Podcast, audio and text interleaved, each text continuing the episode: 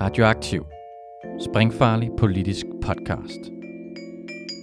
Følg os, like os, del os, læn dig tilbage og nyd en frisk blandet cocktail af skarpe vinkler, dybtegående analyser og farlige debatter.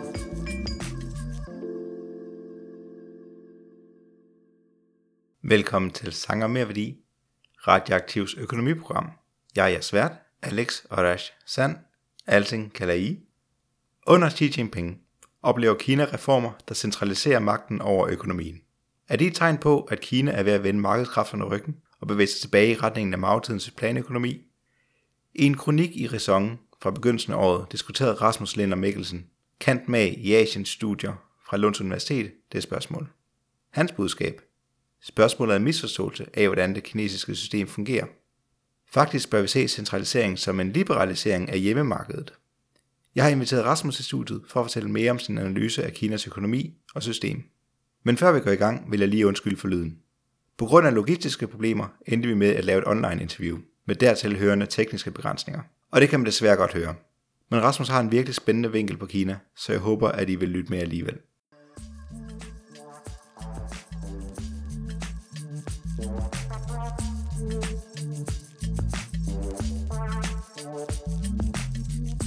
Velkommen til studiet, Rasmus. Kan du begynde med at introducere dig selv og dit baggrund?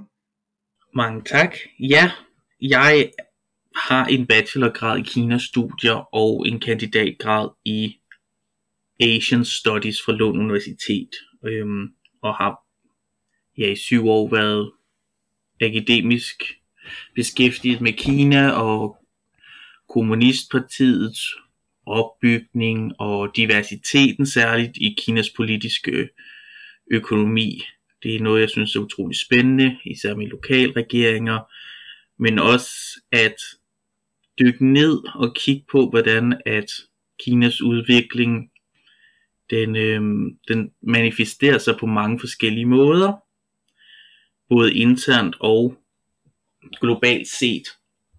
Og det er det, jeg i hovedtræk fokuserer på, når jeg fokuserer på Kina og kigger på, okay, vi har Beijing, de siger noget, de har nogle makropolitiske initiativer, hvordan bliver de implementeret på lokalt niveau, og hvordan adskiller den politik, der bliver ført på lokalt plan fra den ønskede politik for Beijings side. Øhm, og så øh, er jeg drevet af at på at udfordre nogle af de lidt normative øh, tilgange til at forstå Kina, og hvordan vi i Vesten forstår Kina, øh, som jeg også vil komme mere ind på her i løbet af podcasten. Men at sige, okay, hvis vi har Kina, og vi har Kommunistpartiet som en, en konstant, og det er det, de danske medier ofte fokuserer på, det er Kommunistpartiet, og det er Xi Jinping. Og så vil jeg gerne bag om og se, okay, er der andre mulige forklaringer til, at Kina gør, som de gør andet, end at Xi Jinping gerne vil have magt. Og det er der ofte. Og det er den lyst til at finde nogle bagvedliggende dynamikker eller strategier, som jeg er drevet af i mit arbejde. Det var netop også det, jeg kunne fornemme på den kronik, du havde i Ræson, som gjorde, at jeg kontaktede dig. Ja. Men øh, før vi snakker om selve Kina og øh, Xi Jinping, vil du så ikke øh, snakke mere om det her med, hvordan vi i vores medier får beskrevet Kina og Xi's politik? Jo, det vil jeg meget gerne, fordi det er et emne, jeg finder interessant og til tider besønderligt, fordi når medierne i Danmark præsenterer Kina og Xi's politik, eller rettere sagt reducerer en meget øhm, dynamisk politik til at handle om at øge partiets magt på bekostning af andre grupper. Altså medierne fokuserer på sådan et nulsumspil. At hver eneste gang, at der er en politisk udvikling i Kina, og det handler om, at måske at kommunistpartiet har centraliseret magten, så er det fordi, de vil have mere magt, og de vil have mere kontrol over andre sektorer. Og det at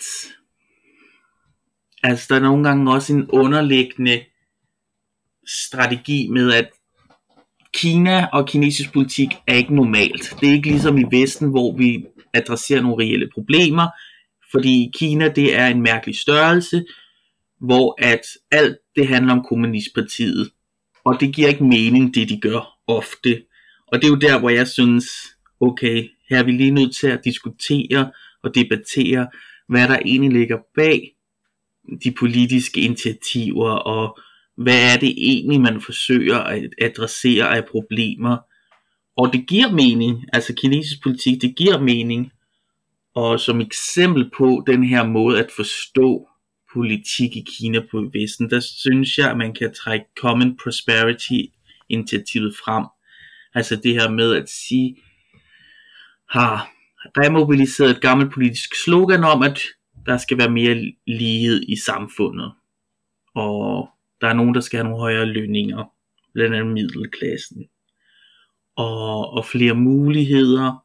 Og det er så i vestlige medier blevet reduceret til, at Xi Jinping vil have de store virksomheder til at betale flere penge.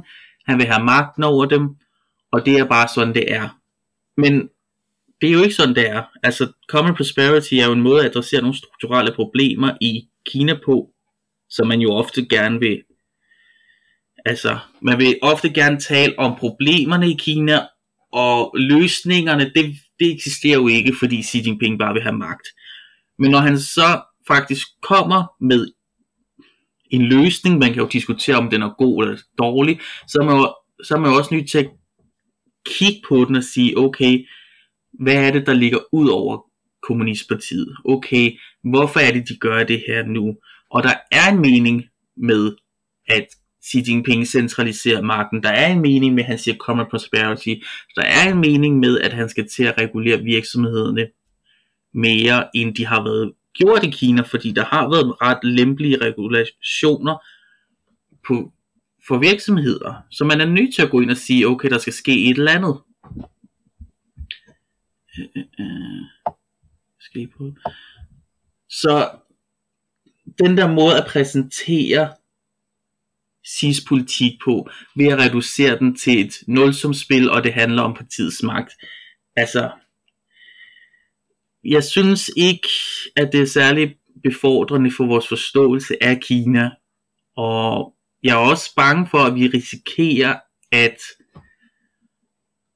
at der kommer nogle politiske ændringer, som er altså det er realpolitik, og det handler om at adressere nogle korrekte og rigtige problemer. Men hvis vi så bare for, øh, fortsætter med at fokusere på Xi Jinping, og slet ikke får de der nuancer, så risikerer vi jo måske også, at der på et eller andet tidspunkt, at der står nogle kinesere i Europa, der gerne vil opkøbe nogle virksomheder, fordi en del af en politik faktisk også var, at man skulle mobilisere virksomhederne frem for ikke at mobilisere dem. Så jeg mener 100% at vi er nødt til at fokusere mere på de bagvedliggende årsager, og, og så ligesom sige, okay, Xi Jinping, der er en mening med det, han gør.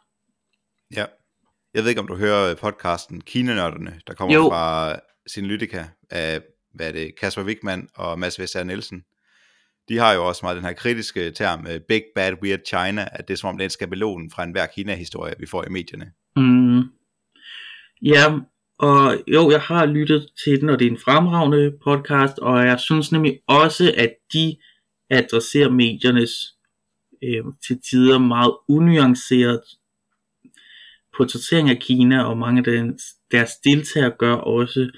Så det er jo også, altså når, når det ikke kun er mig, der sidder og taler om det, men når man er flere i det her såkaldte Kina-miljø, der, der, der taler om det, så er det jo et problem.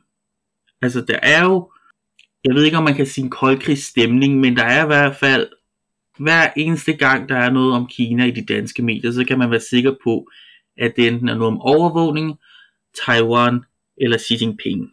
Og det er vi bare nødt til at kigge på andre sider af Kina også.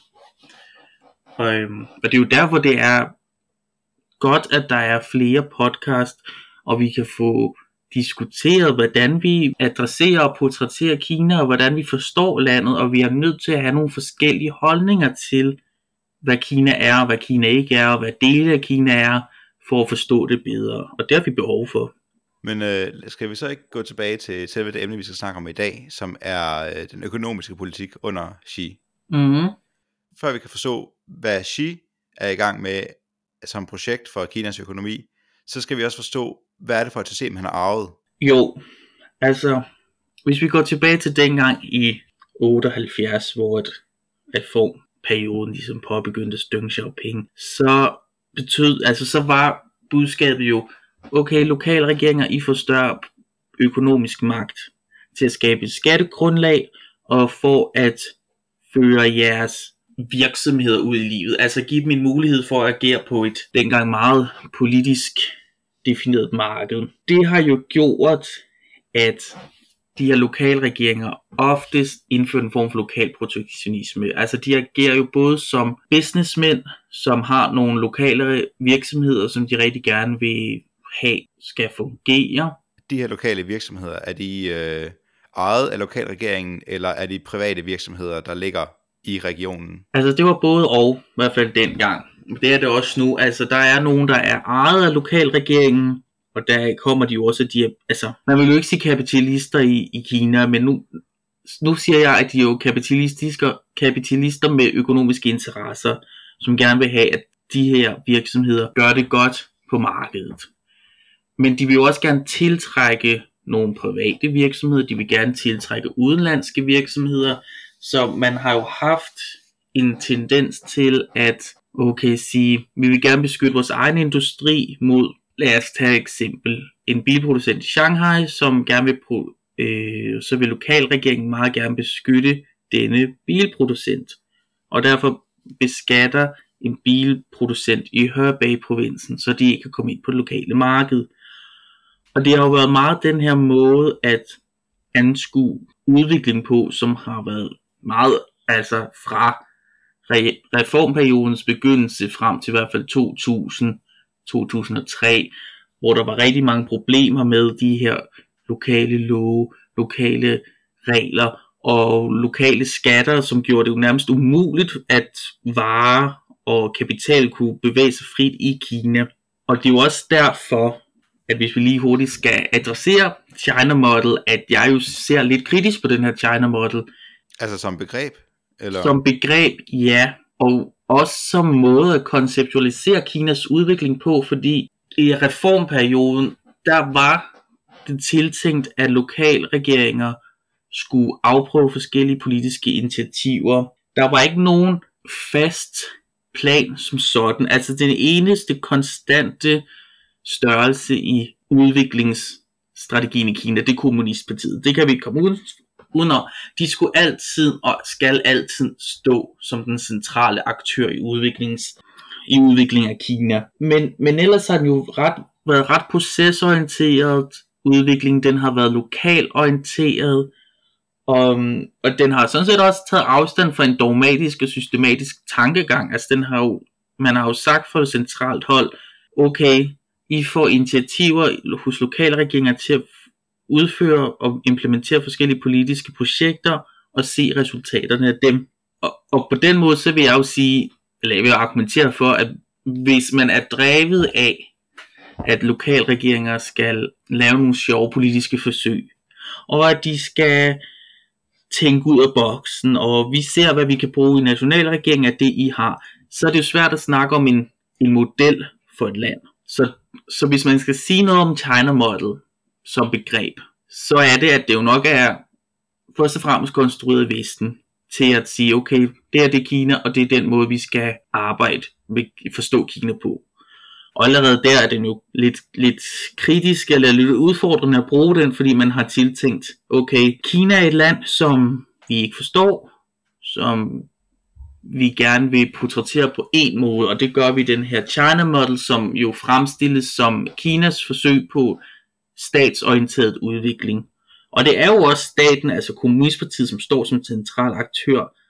Men der er bare så mange måder, den manifesterer sig på lokalt og regionalt.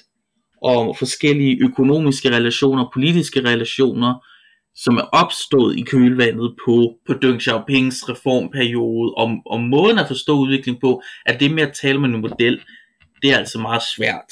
og det er også derfor, at man kan sige, hvis vi fører frem til nu, hvad Xi Jinping han har arvet for et marked og økonomi, så er det jo en økonomi, som er blevet organiseret ud fra et princip om, okay, vi har en masse små enheder, vi har en masse små mærkelige regler, lovgivninger, vi har mange forskellige institutionelle rammer og syn på, hvad udviklingen skal være. Og det er jo også derfor, man har sagt i Beijing, okay, vi er nødt til at koordinere det her, vi er nødt til at fjerne nogle af de her regler, lokale regler, for at få et mere forenet hjemmemarked.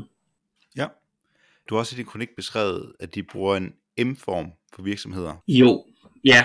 Altså det, jeg synes var interessant, det er, at under Mao Zedong, så faktisk, han stod som en meget, meget central, central figur for et centraliseret system, men han har faktisk sagt til de her regioner og, og lavere administrative enheder, at man skulle fokusere på at skabe en økonom, økonomi, som kunne reagere relativt uafhængigt af andre på lokal og regionalt niveau, fordi at man var i en situation med krig øh, og, og ydre pres og borgerkrigen og, og, og, Sovjet, og Sovjetunionen og sådan noget. Så man, man havde et grundlag, man havde en bekymring for, at hvis der nu skete et eller andet for centralt hold, at der var en eller anden fremmed magt, som kom og angreb Kina, det var en ustabil periode, at så kunne de her regioner sådan set relativt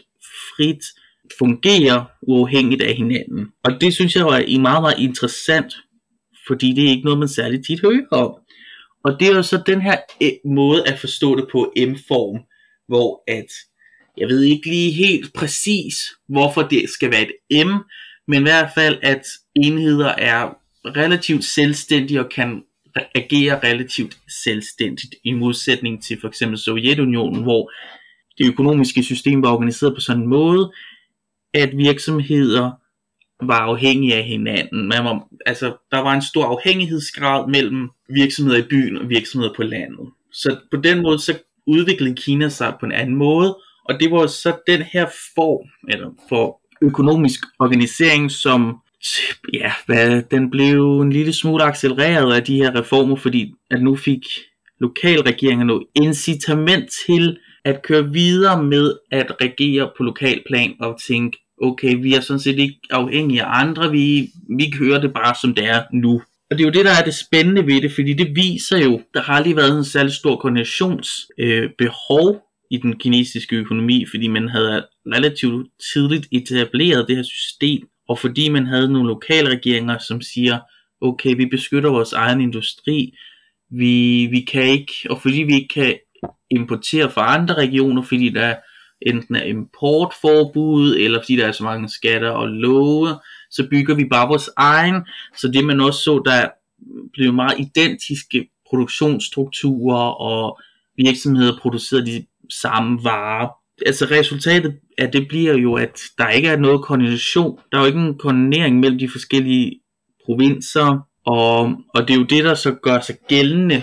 Og det er derfor, vi så lige skal tage den op frem til Xi Jinping nu om dagen, at han siger, okay, vi skal have et forenet hjemmemarked, hvor at vi prøver at koordinere økonomien bedre, vi koordinerer de her øh, forsyningskæder, så der rent faktisk er muligt at få transporteret en vare eller viden fra det ene ende af Kina til den anden ende af Kina. Og det er det, jeg synes er utroligt spændende ved den her centralisering, som nogen mener er bare en måde øh, for Kommunistpartiet at få mere magt på, hvorimod jeg ser det som en måde at adressere et relativt strukturelt problem i den kinesiske økonomi, og den måde, at man har organiseret økonomien på.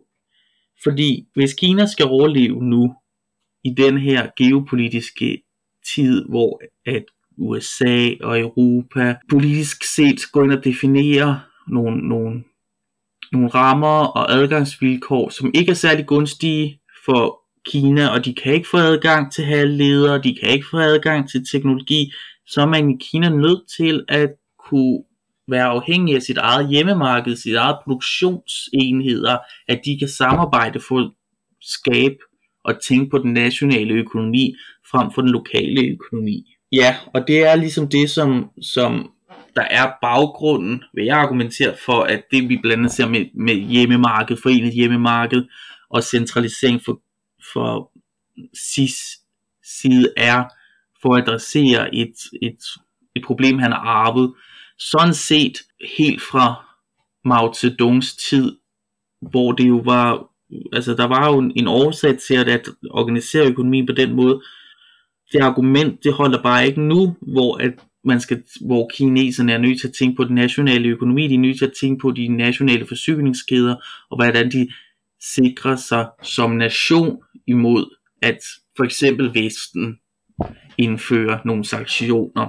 Og det er jo ikke fordi, jeg siger, at, at sanktioner og så videre ikke er på sin plads, og Vesten er jo berettiget til at tage de øh, tiltag, som, som de vil, og som man finder politisk nødvendigt. Det er jo ikke det, der er problemet. Problemet er bare, at, at det, der, der skabes nogle ændringer i Kina, og jeg vil jo også til dels sige, at ændringerne jo også skyldes af vestlige handlinger, som jo også synes er lidt interessant at kigge på nogle gange, at vi i Vesten foretager nogle handlinger, som jo på en eller anden måde påvirker Kina og påvirker den måde, kineserne forstår organisering på, kommunistpartiet, lokalregeringer, og som jeg også mener, vi bør diskutere i højere grad, ikke hvorvidt at vestlige sanktioner og, og politiske bremser, og hvordan vi, hvordan vi udelukker kineserne fra markedet. Ikke om de er moralske eller amoralske, men hvad det betyder, hvad, hvad det påvirker det kineserne, og forstå, at vestens handlinger har også en konsekvens for kineserne. Det er ikke kun TikTok, det er ikke kun hvad der kommer ud af Kina, der påvirker Vesten. Vestens handlinger og vestens måde at tænke på påvirker også Kina. Hvis vi lige slår lykke tilbage til det her med M-form for virksomheder, og der er den her form for... Du, du har beskrevet i kronik som, at der, der rent faktisk er et mere pluralistisk øh, økonomisk system, end vi tænker over. For normalt tænker vi på kommuniststyret og den planøkonomi som en eller anden monolitisk ting, og mm. det er jo også, det er ikke en planøkonomi længere. Men der har, du har et meget godt eksempel mellem de her to, hvad det regioner eller byer, det fik jeg ikke lige fat i, Guangdong og Chongqing, som eksempel på sådan pluralismen i systemet. Ja, altså det er to, det er to regioner, eller man kan sige, Chongqing er en by, en meget, meget stor by i Sydvestkina, og Guangdong er den rigeste provins i Sydkina. Og på det her tidspunkt, hvor at det er tilbage i 2012, vi har Borsilai Chongqing, og vi har partisekretæren i Guangdong, og de har mildest talt to forskellige måder at, at, at anskue økonomi, politik og statens interaktion med civilsamfundet. Altså i kort træk, Chongqing, det var den her meget statsstyret model, hvor Borsilai, han mobiliserede befolkningen igennem massebevægelser og de store sanglovprisninger om Mao Zedong og, og på de offentlige pladser. Og der var meget, meget lidt plads til kritik, og det var de statslige virksomheder, som dominerede økonomien. I modsætning hertil, der har vi Guangdong, som i den tid kørte en mere, hvad kan man, man kan kalde det en liberal måde at anskue interaktion mellem stat og civilsamfund på, og statens overordnede rolle i økonomien. Der var mere der var mere plads for private virksomheder til at agere i Guangdong. Der var medier, som var lidt mere kritiske, man fandt andre steder i Kina, og man fandt i det hele taget en økonomi, som fungerede mere uden statslig indblanding. Og det jeg synes, der var interessant ved det, det er, at det viser, at der er i Kina en forskellige måder at forstå stat, marked, økonomi og politik på. Der er både internt i kommunistpartiet og eksternt af kommunistpartiet, altså blandt andet i intellektuelle øh, kredse, forskellige måder at forstå. Altså, hvad er udvikling på? Hvordan vil vi gerne udvikle Kina? Og, og jeg synes, det repræsenterer en form for pluralisme i systemet. Mm. Man kan så sige, at den dag i dag under Xi Jinping, der Guangdong er en af de provinser, som virkelig har, har undertrykt meget, og det er nok for at følge en eller anden politisk linje lagt af Xi Jinping. Men jeg synes stadigvæk, den dag i dag, det viser, at der i Kina, der er plads til at tænke anderledes, end man gør i Beijing. Jeg skal nok lige hurtigt notere, at i Borsilaj, han gjorde det jo også blandt andet, fordi han gerne ville politbureauet, og han ville gerne øh, manifesterede sig på den politiske scene. Han vidste godt, at han ikke var særlig vældigt i Beijing, men han prøvede også igennem den her måde at sige, okay, jeg har støtten for rigtig mange mennesker, det er nok også svært at lade mig falde. Så det er også et udtryk for, at magtkampe, men igen, det er også et udtryk for, at der er i internt i kommunistpartiet, der kan man godt tænke anderledes. Og det synes jeg bare er super vigtigt, at vi nogle gange fokuserer på, fordi vi har en tendens til at tænke Kina som en monolitisk enhed, hvor Xi Jinping han står i toppen, og så har vi et lojal parti og statsapparat, som fuldstændig følger, hvad han siger. Men sådan er situationen ikke. Og det er jo også både det, jeg sagde i forhold til mediernes måde at dække Kina på, men også det her med lokalregeringer, og det er blandt andet derfor, jeg synes, at lokalregeringer er rigtig super spændende, fordi de tegner et andet og mere varieret, og de er værst Kina, end det man gør, hvis man udelukkende kigger på Xi Jinping. Og det var derfor, jeg gerne, det var derfor, jeg skrev kronikken dengang. Det var for at prikke lidt til folk og udfordre den måde, vi tænker Kina på. Udfordre den her China model. Udfordre at, okay, I tænker alle sammen China model. I kan, tænker alle sammen på det på en, Kina på en måde. Men nu her har jeg to ret klare øh, billeder på, at sådan er det ikke. Og det, det er vigtigt, synes jeg. Det er vigtigt at vise, at der selv i autoritære eller etpartisystemer kan være en form for pluralisme, og jeg synes, at der, vi mangler jo ikke konkret måde at konceptualisere den måde på at forstå pluralisme i et autoritært styre. Hvad, hvad betyder det for befolkningen? Hvad betyder det for, for staten? Og så videre. Og det er også en debat, jeg mener, vi bør tage i Danmark. Helt klart. Var der ikke også tidligere i år øh, nogen, der udgav en artikel om, at øh, de individuelle kinesere har lige så sådan varieret politisk syn og meget liberalt politisk syn, som, som man genfinder her i Vesten, som altså ikke passer med det billede, man får af et land, hvor alle bare følger partiets øh, linje? Jo, altså, det, var, det er en artikel, som, som har undersøgt forskellige emner, hvordan man familieplanlægning og forurening og miljø og så videre viser, at kineserne er altså, der er en stor adspredelse i måden, at kineser forstår de her på, og man spurgte jo ikke direkte ind til kommunistpartiet, fordi det kan man af gode grunde ikke, altså, hvad vil skulle kineserne sige, når de står i den situation, men det viser jo, ja, altså, det er jo, jeg synes, det er en absurd måde at se på, at fordi man bor i et autoritært styre, så er man fuldstændig hjernevasket og følger kun kommunistpartiet. Eller så er man fuldstændig det modsatte og kæmper kæmper indad mod regimet.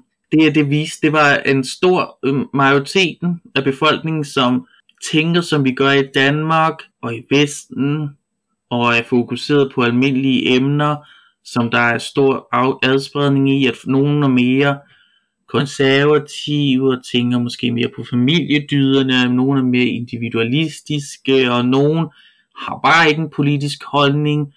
Altså, det er en måde at normalisere kineserne på, at de også var ganske almindelige mennesker, som har ganske almindelige holdninger til ganske almindelige problemer. Og det synes jeg jo sådan set er meget, meget spændende også. Og det skrev jeg også på min LinkedIn, at man kan ikke sige, at kineserne er enten fuldstændig partisoldater, eller er fuldstændig demokratiforkæmper. Der er mange midt imellem. Og altså, det er, sådan har vi det jo også i de såkaldte demokratier her i Vesten det er jo ikke fordi folk de har de samme holdninger, og nogle mennesker er jo bare ikke særlig politiske. Det er også det, man gør, man politiserer tit kineserne. Altså, mm. de skal have en eller anden politisk holdning, og vi, det, det må de have, fordi de bor i et autoritært styre, så må de have en politisk holdning, de må have en holdning til et eller andet, den bliver så bare undertrykt. Men både den her artikel om mange kinesere, jeg taler med, interesserer sig sådan set ikke for politik, og det er ikke fordi de ikke må, de interesserer sig bare for deres eget liv, ligesom mange mennesker her i Europa og Vesten og Danmark heller ikke interesserer sig nødvendigvis på en daglig basis omkring demokratiets tilstand. Og, og, og det, er jo, det er jo sådan, det er. Altså, det, jeg synes jo, at det er nærmest absurd, man skal have en diskussion om, hvorvidt kineserne har forskellige artede holdninger, for selvfølgelig har de det jamen så lad os gå tilbage til, hvilke øh, faktorer de her reformer er svar på. Vi har øh, snakket meget om de indre faktorer med, at med at det har været opsplittet marked, som gerne skal, som, de, som Xi gerne vil centralisere. Og du har også nævnt det her med, at det også delvis er en reaktion på vestlige øh, handlinger over for Kina, blandet sanktioner, blandet geopolitiske stridigheder og sådan noget. Belt and Road Initiative, det er vel også noget, der passer ind. Hvis vi kigger på Belt and Road, så jeg vil jo argumentere for, at Belt and Road har mange funktioner.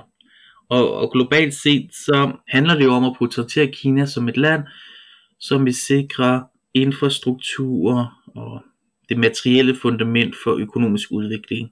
Udviklingslande, og som kommer som den store hjælper og giver penge, og man behøver ikke ændre sit system i forhold til, hvad Vesten har, blandt andet, du skal overholde menneskerettigheder og, og så videre. Der er jo meget om, hvordan de her låneregler ikke er særlig gunstige, og gæld og så videre, og kinesiske gældsfælder, hvad man ellers kan finde på at kalde det. Men hvis man kigger internt, så har det også fungeret som en måde at koordinere udviklingen i Kina på. Man siger for centralt hold, okay, Kina som land, som nation, skal til at fremstille sig som en global magtaktør, som kan hjælpe lande finansielt. Og det har også betydet, at man har gået ind og sagt, okay, regioner og lavere administrative, altså byregeringer, I skal definere jeres rolle i forhold til det her Build and Road. I skal simpelthen gå ind og sige, okay, hvilke interesser, hvilken rolle kan jeg, eller vi, spille. Og det synes jeg personligt er en meget, meget interessant måde at anskue Build and Road på, mere som en koordinationsmekanisme frem for et rent og skær økonomisk, geopolitisk værktøj, som det jo også i mange henseender er, men det er også i mange andre henseender bare et procesorienteret, vagt defineret projekt, som ingen helt ved, hvad egentlig går ud på, men som alle virksomheder og, og lokalregeringer kan bruge som grundlag for at komme ud på den globale scene. Og det er jo, det er jo derfor, det er så svært, når folk de snakker, hvad er Build and Road? Ja, det, altså, det er mange ting. Det er mange ting, Build and Road, og det er, hvad er det, hvad er det ikke? Det er jo, det er jo en diskussion, som man er nødt til at tage. Men det man i hvert fald kan sige om Build and Road på global plan, det er jo, at de retfærdiggør en masse kinesisk økonomisk aktivitet. Retfærdiggør over for hvem? Jamen det er særligt Afrika, okay. Sydøstasien og Latinamerika. Men det vi, altså hvis man kan kigge på, at den har en eller anden form for, om den har en tilstedeværelse i Vesten, så bruges den jo mest af alt som et redskab for vestlige regeringer til at kritisere Kina og kritisere måden at være, at Kina agerer på internationalt. Så på den måde kan man sige, Belt and Road Initiative er også blevet et politisk koncept i, i, i Vesten, som, ja, om den har, om den er parallel med China Model, eller den har startet China Model, det er svært at sige, men at vi er en model, hvor vi i Vesten tænker på Kina som den her stat, stat som, som sikrer finansiering, som vil styre alt, og vil indføre auto til at styre form overalt i verden det læser vi ind i Build and Road Initiative, og så bruger vi det også. Så bruger vi Build and Road Initiative til at sige, okay, sådan her det er Kina. Så det bliver også et politisk redskab i Vesten.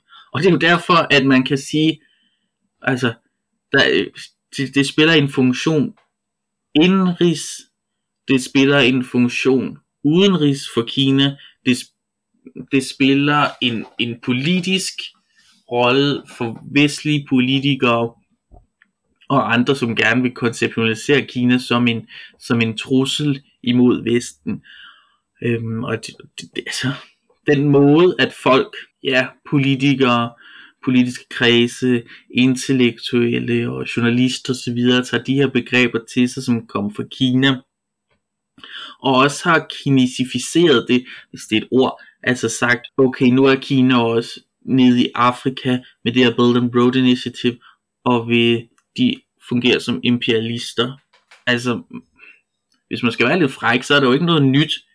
Det er jo ikke, det er jo ikke kinesisk, det her. Det er jo, det er jo bare sådan stormagter i altid, de har ageret over for udviklingslande. Altså det var også sådan, at Europa agerede imperialistisk.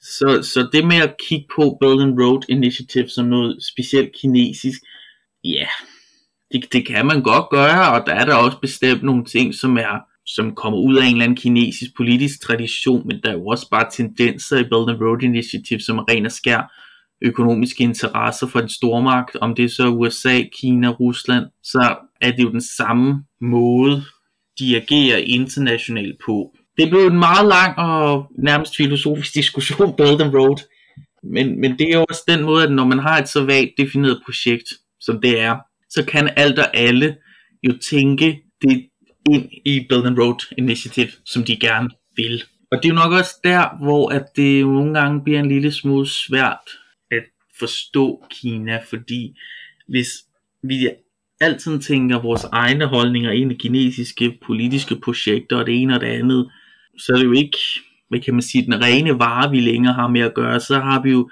allerede manipuleret med det her og gjort det til vores, altså forstået som i vestens måde at sige, okay, Belt and Road, det er kinesisk, det er ondt, I skal lade være med at gøre det. Og hvis vi så skal derefter sige, okay, hvordan forstår vi Belt and Road, så har vi jo allerede puttet så mange markører på, og adjektiver, at det er jo svært at se igennem, og se på det som noget positivt. Det er også derfor, vi har så svært ved at forstå, når nogle lande de faktisk ser positivt på kinesisk finansiering, fordi ah, det kan vist ikke være helt rigtigt, det der kan det, det I kan da ikke bare modtage de der finansiering og være glade for det.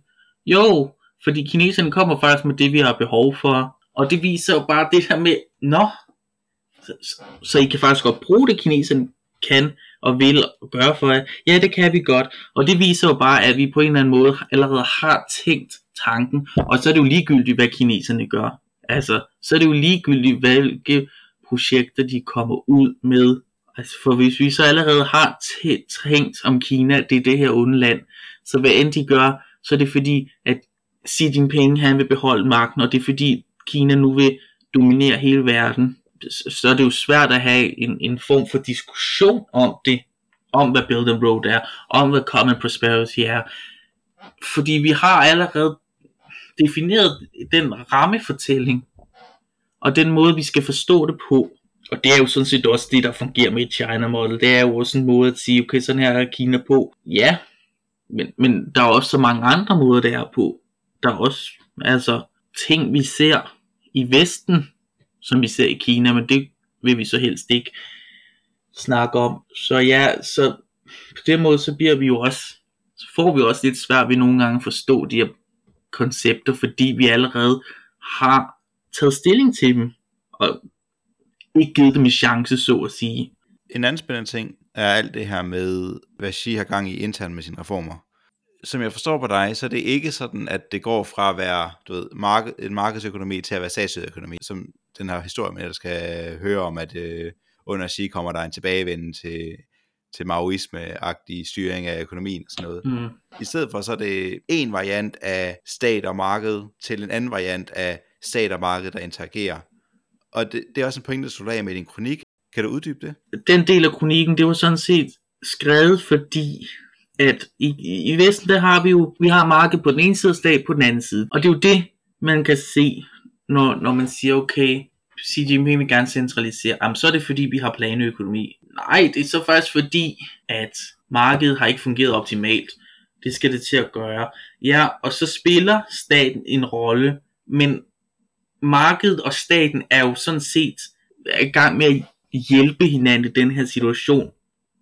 Og det er jo ikke sådan noget med, at, at man kun kan være enten fuldt marked eller fuld stat. Som du siger, man har haft en variant i Kina, nu har man en anden variant. Altså det er jo meget flydende, og det er jo meget dynamisk i Kina. De har jo mange måder at anskue politik på, mange måder at anskue stat og marked på. Så det er jo mere flydende og dynamisk på den måde, at det er altid en bevægelse, der sker altid et eller andet, og, og det, altså man adresserer et problem, og så lader man det køre, og så adresserer man et andet problem, og det der med så at sige, okay, Ja, men det, det, er jo stadig, det er jo stadig staten, og det må være en planøkonomi, og det er Mao Zedong, og nu bliver Kina, der er kommet til også en kulturrevolution og alt muligt.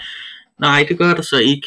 Altså, Kina er først og fremmest ikke, hvad Kina var under Mao Zedong. Og planøkonomi, det, det er, altså, for min overvisning, så kan det jo ikke lade sig gøre i Kina, fordi de har nogle virksomheder, som er super magtfulde, og som tjener rigtig mange penge, og de kan jo ikke, altså man vil gerne underlægge dem statslig kontrol, men de kan jo ikke underlægge statens koordinationsevne fuldstændigt, som man så det under Sovjet, i Sovjetunionen. Men det er simpelthen for at sige, og min pointe er det der med, at det ikke enten eller, det er ikke enten stat eller marked.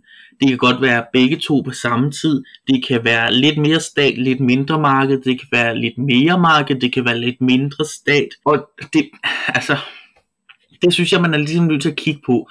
Man er nødt til at forstå, at, at Kina udvikler sig jo.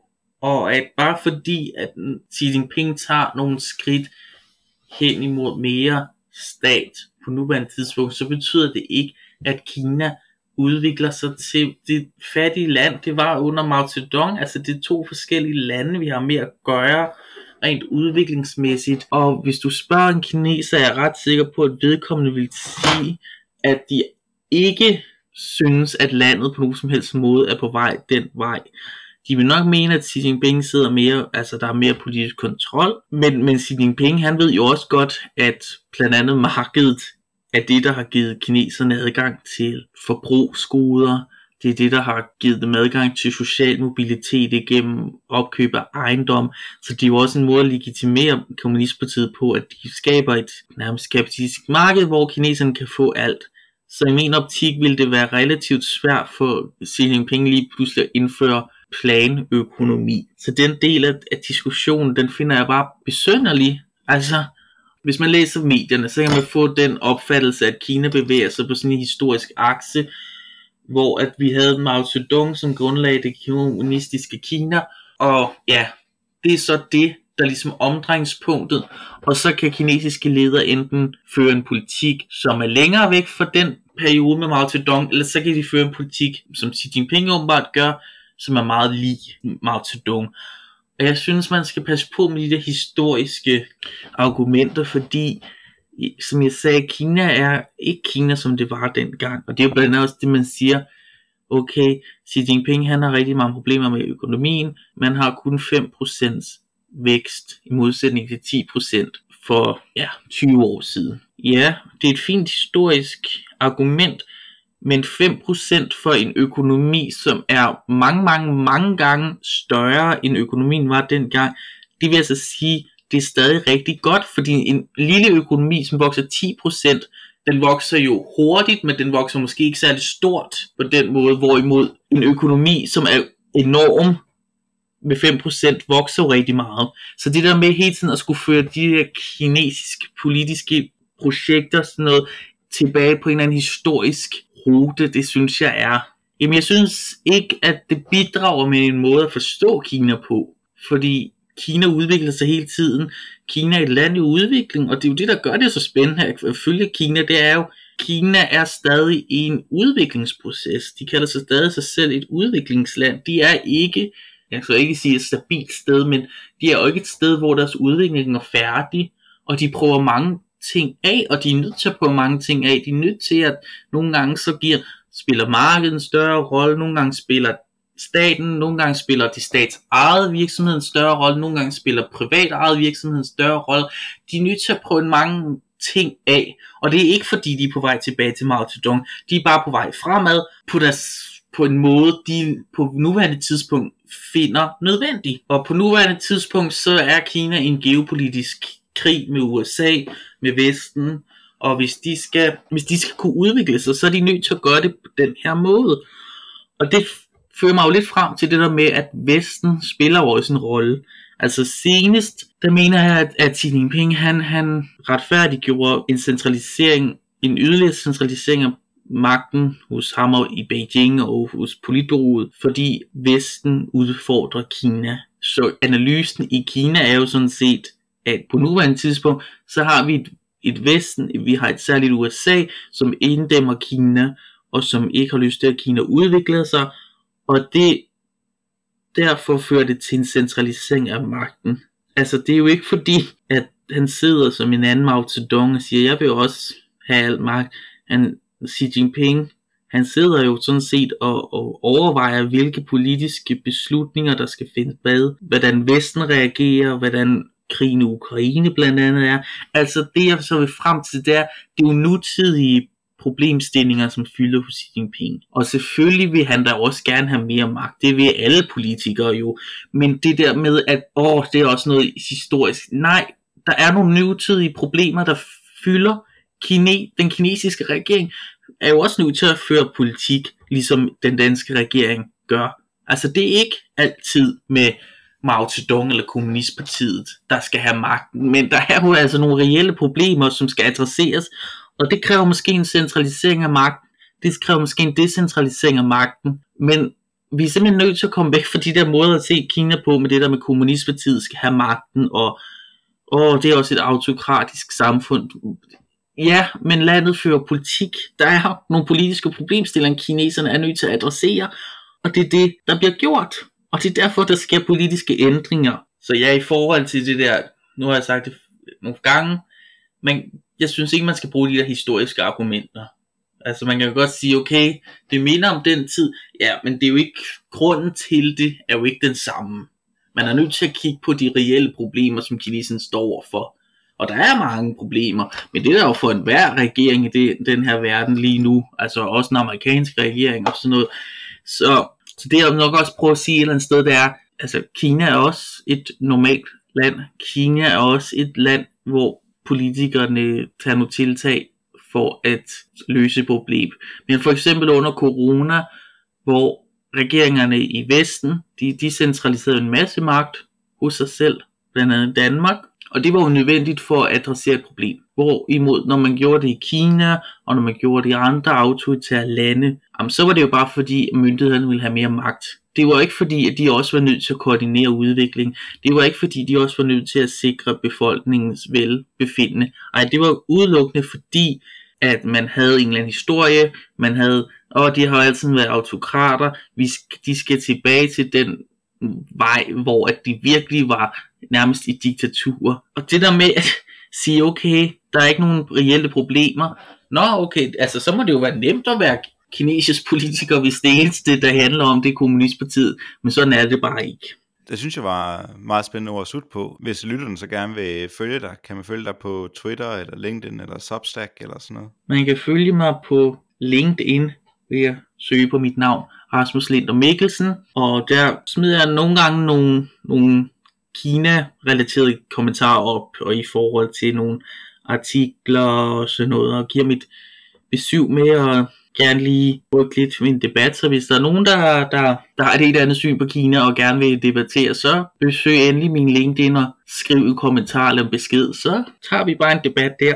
Fedt. Tusind tak for, at du vil være gæst her i programmet. Det er, øh, det er dejligt at få snakket i dybden om Kina, og ikke bare læse nogle øh, overskrifter på nogle avisartikler. Og jeg siger mange tak, fordi jeg måtte komme. Og jeg synes jo, det er super spændende, at vi taler om Kina på en anden måde end det, som, hvor vi får en anden forståelse for Kina. Så jeg håber, at jeg har rykket lidt måske ved, ved folks forståelse af Kina, eller i hvert fald givet et i hvert fald andet bud på, hvordan man kan forstå Kina.